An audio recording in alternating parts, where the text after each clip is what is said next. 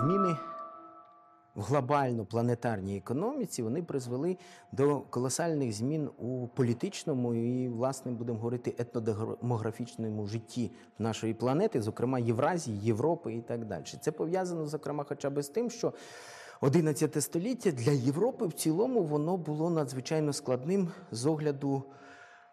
Ну, хоча б на те, що кожен другий рік 11 століття в Європі був голодним. Це спровокувало хрестові походи. Ми пам'ятаємо 90, 1096 рік, перший хрестовий похід і низка інших. Але 12 століття, цей от рух населення на Близький Схід в Азію, він стимулював до економічного розвитку, стимулював до розвитку і більшого з'єднання Сходу і Заходу.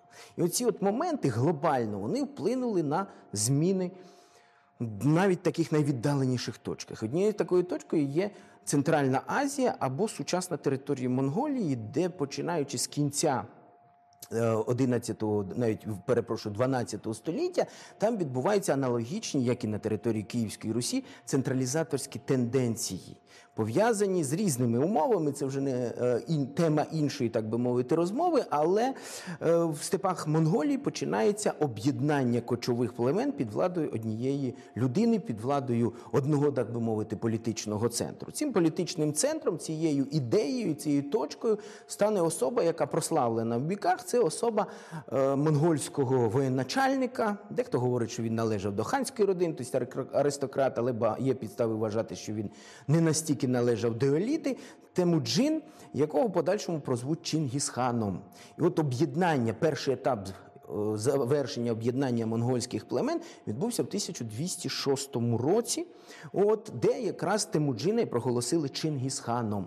Оця от точка, вона, здавалось би, знаходиться від території України, від території Київської Русі на тисячі кілометрів. Але 1206 рік е, для нас в подальшому ну, став, мав колосальні наслідки. Здавалось би, нічим не пов'язані. В 1206 році на території Київської Русі нічого такого серйозного не відбувалося відбувалося, але потім цей рік зіграє в нашій історії колосальну роль. 1206 рік Чингісхан утворює потужну державу, об'єднує, ну будемо говорити так, десятки тисяч воїнів, які приходять і руйнують Китай. Китай був теж децентралізований на цей період часу, але завоювати Китай одним манхом монголам не мож, не, неможливо було. Тому що в цілому монголів за Чингісхана було приблизно десь один мільйон разом з дітьми, старими, жінками і так далі. Тобто реальне військо, яке вони могли виставити, ну це з великим напруженням сил, це до 200 тисяч чоловік. Це чисто та от орда, яка утворилася в степах Монголії. Але при цьому Чингісхан зміг по по черзі спочатку завоювати Північний Китай, потім на Тібет вторгся, потім інші території. І при цьому він включає до своїх військ і завойоване населення. У 1219, 1218, 19, 20, 21 роках Чингісхан вторгається і громить потужну державу. На той час, у, ну, будемо говорити, на території Середньої Азії, яка включала до свого складу території сучасних середньоазійських держав Казахстану, Туркменістану, Узбекистану, Таджикистану, Киргизії і більшу частину сучасного Ірану і Азербайджану. Тобто колосальна держава. За три роки Чингісхан її зруйнував. Це держава, яка носила назву Хорезм. І от е, Чингісхан у 1221 році е, зимував, як пише літопис, зимував поблизу Аральського моря, і е, відповідно він формує експедиційний корпус, який направляє за дуже дивним маршрутом. Він його направляє. Ну, офіційна точка зору на цей на завдання завдання цього експедиційного корпусу піймати останнього правителя держави Хорезму, Хорезмшаха Мухаммеда. Але той утік на один із островів Каспійського моря, де благополучно помер, і тому шукати його вже смислу не було. Але корпус продовжив свій рух. І продовжив свій рух е, півднем Каспійського узбережжя. Потім прийшов, пройшов Азербайджан, Грузію, і в 1222 році опинився на території північного Причорномор'я в Прикубанні, де зіштовхнувся з об'єднаною коаліцією половців і аланів. Одного із колишніх сарматських племен, які вчинили досить запеклий опір. Корпус цей за різними підрахунками, але нараховував десь близько 20 тисяч вояків. Тобто потужна дуже сила, як для того часу 20 тисяч добре навчених ветеранів. Це означало досить ну неможливість. Але монголів зупинили. І ймовірно, навіть вони би не могли далі просунутися. І тому монголи вдалися до принципу розділяй владарю. Вони зуміли намовити половців, що алани їм не союзники, що ви їх киньте. Таким чином вдалося розділити цей союз і поодинці їх розгром... спочатку розгромили аланів, а потім вдалися громити половців. Але тут треба ще мати один цікавий момент, який згадується вже пізнішою монгольською традицією, але він дуже тісно знову ж таки пов'язаний з нашою територією. Річ у тім, що за Е, будемо говорити заповітом Чингісхана, він залишив своїм синам відповідні землі і так далі. І от, відповідно, старшому своєму сину він залишив землі на захід від Аральського моря. Але ж на момент навіть смерті Чингісхана ці території не були завойовані. Тобто своєму старшому сину Джочі він передав території, які повинні бути завойованими ще в перспективі. Але ще під час завоювання Хорезму Джочі розпочинає оцю от війну за завоювання територій, ну будемо брати на схід від річки Урал. Фактично, Джочі розпочинає наступ на території Східної Європи, долаючи річку Урал. Але там він не міг просунутися.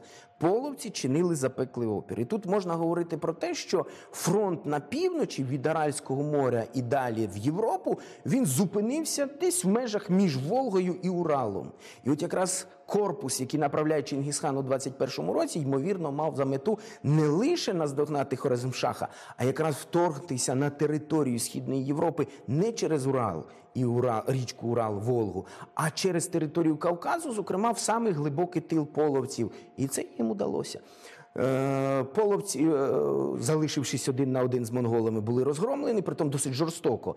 Інформації про це не так багато, але певною мірою такі відлуння говорять про тотальний, можна сказати, навіть геноцид половців, які вчинили монголи. Чому? Тому що для монголів і половців ніша економічна, екологічна це були степи. І тому вжитися в одній і тій же ніші вони не могли. І тому йшов фактично геноцид. Війна йшла на винищення. І це було. От. Але ж половці звернулися, вони вже мали досить тісні відносини, е, зокрема генетичні відносини, родичалися з руськими князями. Вони звернулися за допомогою до київських князів, до київського князя.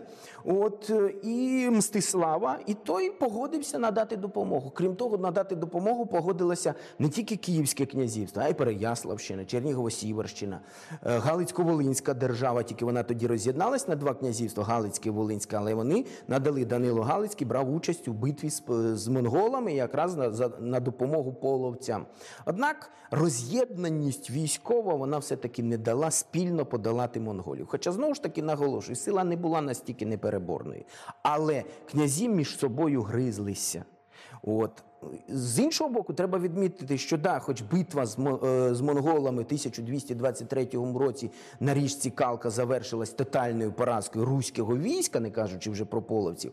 Але тут треба мати ще на увазі, що ця битва була не одномоментна. Битва на річці Калка тривала десь місяць. Бої почалися ще від Дніпра. Ну а Калка це сюди, якраз десь на на, Доне, на Донбаські степи, на Донецькі степи і так далі. Тобто військо руських князів воно розтягнулося, і монголи його трощили вже шматками. Але монголи не почали спустошувати прикордоння Русі ні Переяславщину, ні Київщину, хоча їхні роз'їзди з'явилися під Києвом, але спустошень не було. Чому? Ймовірно, тому що вони ну понесли значних втрат від цієї битви від руського опору хоча військо, наприклад, і втікало вже, але попри це воно все одно чинило спротив і партизанськими методами громили монгольські загони. Тому монголи розвертаються і рухаються назад до Волги. Тобто виконують ту свою функцію, якраз вийти в тил Половецькому фронті на річці Урал і допомогти Джочі прорватися в Східну Європу. Це не вдалося.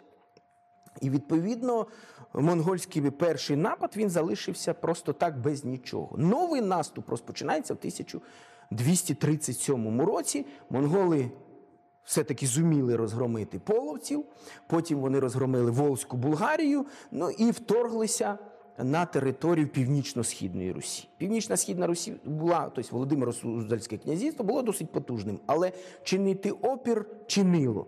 Але війська були роз'єднані. І знову ж таки монголи з'явилися, можна сказати, раптово, тоді, коли їх ніхто не чекав. Взимку. Загалом то тогочасна військова практика не передбачала війни взимку.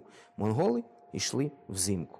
Відповідно, руські війська були не готові. Ну а далі ще одна та ж сама тактика, яку потім радянська армія повторить уже з німецькою агресією. Це боротьба шматочками, тобто введення сил по частинкам. От фактично, князь. Володимир Суздальський він воював шматками. Збере невелику групу, кине в бій, їх розгромлять, потім іншу групу і так далі. В 1239 році монголи впали на територію України. Був захоплений Чернігів, був захоплений Переяслав, була захоплена фактично вся лівобережна територія сучасної України. От е, ну яких спустошень було завдано, літопис пише, що дуже величезних. Хоча, якщо взяти пізніші роки, вже після монгольської навали, то, наприклад, чернігівські князі здійснюють походи вже в 40-х роках, наприклад, на Смоленськ, який ніколи не зазнавав монгольського нашестя. Тобто е, наслідки. Е, монгольського спустошення, вони далеко не однозначні. Воно було, воно нанесло шкоди, але щоб зовсім винищило населення, як дехто говорить, цього не могло бути і не було. Київ монголи з першого наскоку не ризикнули брати. Вони підійшли до нього вже добре організованими лише в 1240 році. Це сталося в вересні місяці, і продовж 10 тижнів Київ постійно бомбардувався, штурмувався, і лише 6 грудня він впаде, впаде під ударами переважаючої сили. Чому? Ну тут треба ще врахувати, що у монголів це не тільки кочовики були. Монголи використовували добре навчену китайську піхоту, яка використовувала благову техніку, китайську, китайського зразка. Ясна річ, що дерев'яні конструкції, які були дуже потужними, але вони все одно не могли вистояти в тих умовах, яких ем, що їм приніс е, Батий, онук Чингісхана, відповідно, Київ був захоплений. Наступний крок це похід на західну, будемо говорити, Україну, це Галичина, Волинь, Західна, Центральна вірніше Європа, Польща. Угорщина, але знову ж таки треба відмітити, що ймовірно метою походу західного монголів була не не територія власне України. Вони йшли в принципі з метою пограбування, тобто закріпитися далі на заході. Вони не прагнули. Це не їхня економічна ніша. Тобто їм не була потрібні гори, ліси і так далі. Їм потрібні були ресурси, які вони отримали, і в 1242 році вони повертаються назад. І от е, у понизі Волги будують свою столицю. Столиця, яка отримала назву Сарай. За е, своїм е, засновником Сарайбату, тобто в перекладі з тюркської означає палац хана Батия, відповідно.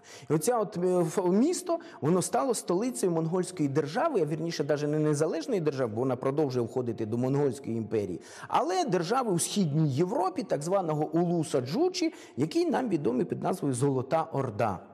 І от тут варто ще зупинитися на тому моменті, що е, в, подальшій історіографії сформувалася таке теза, як золотородинське ярмо.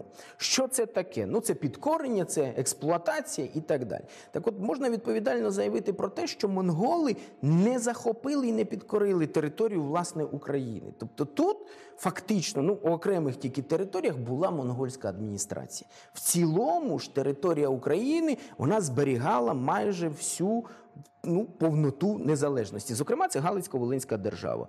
Да, Галицький, Данило Галицький визнав себе васалом Золотої Орди, але при цьому він сплачував лише данину, ну і деякі участі у військових походів монголах. Все вся адміністрація була місцевою. Київ, Чернігів, Переяслав він певною мірою потрапляє в залежність, але знову ж таки не можна говорити, що монголи тут правили напряму. Тут збереглися місцеві династії з покоління Рюриковичів, які да, служили вже монголам, але зберігали досить серйозну внутрішню автономію.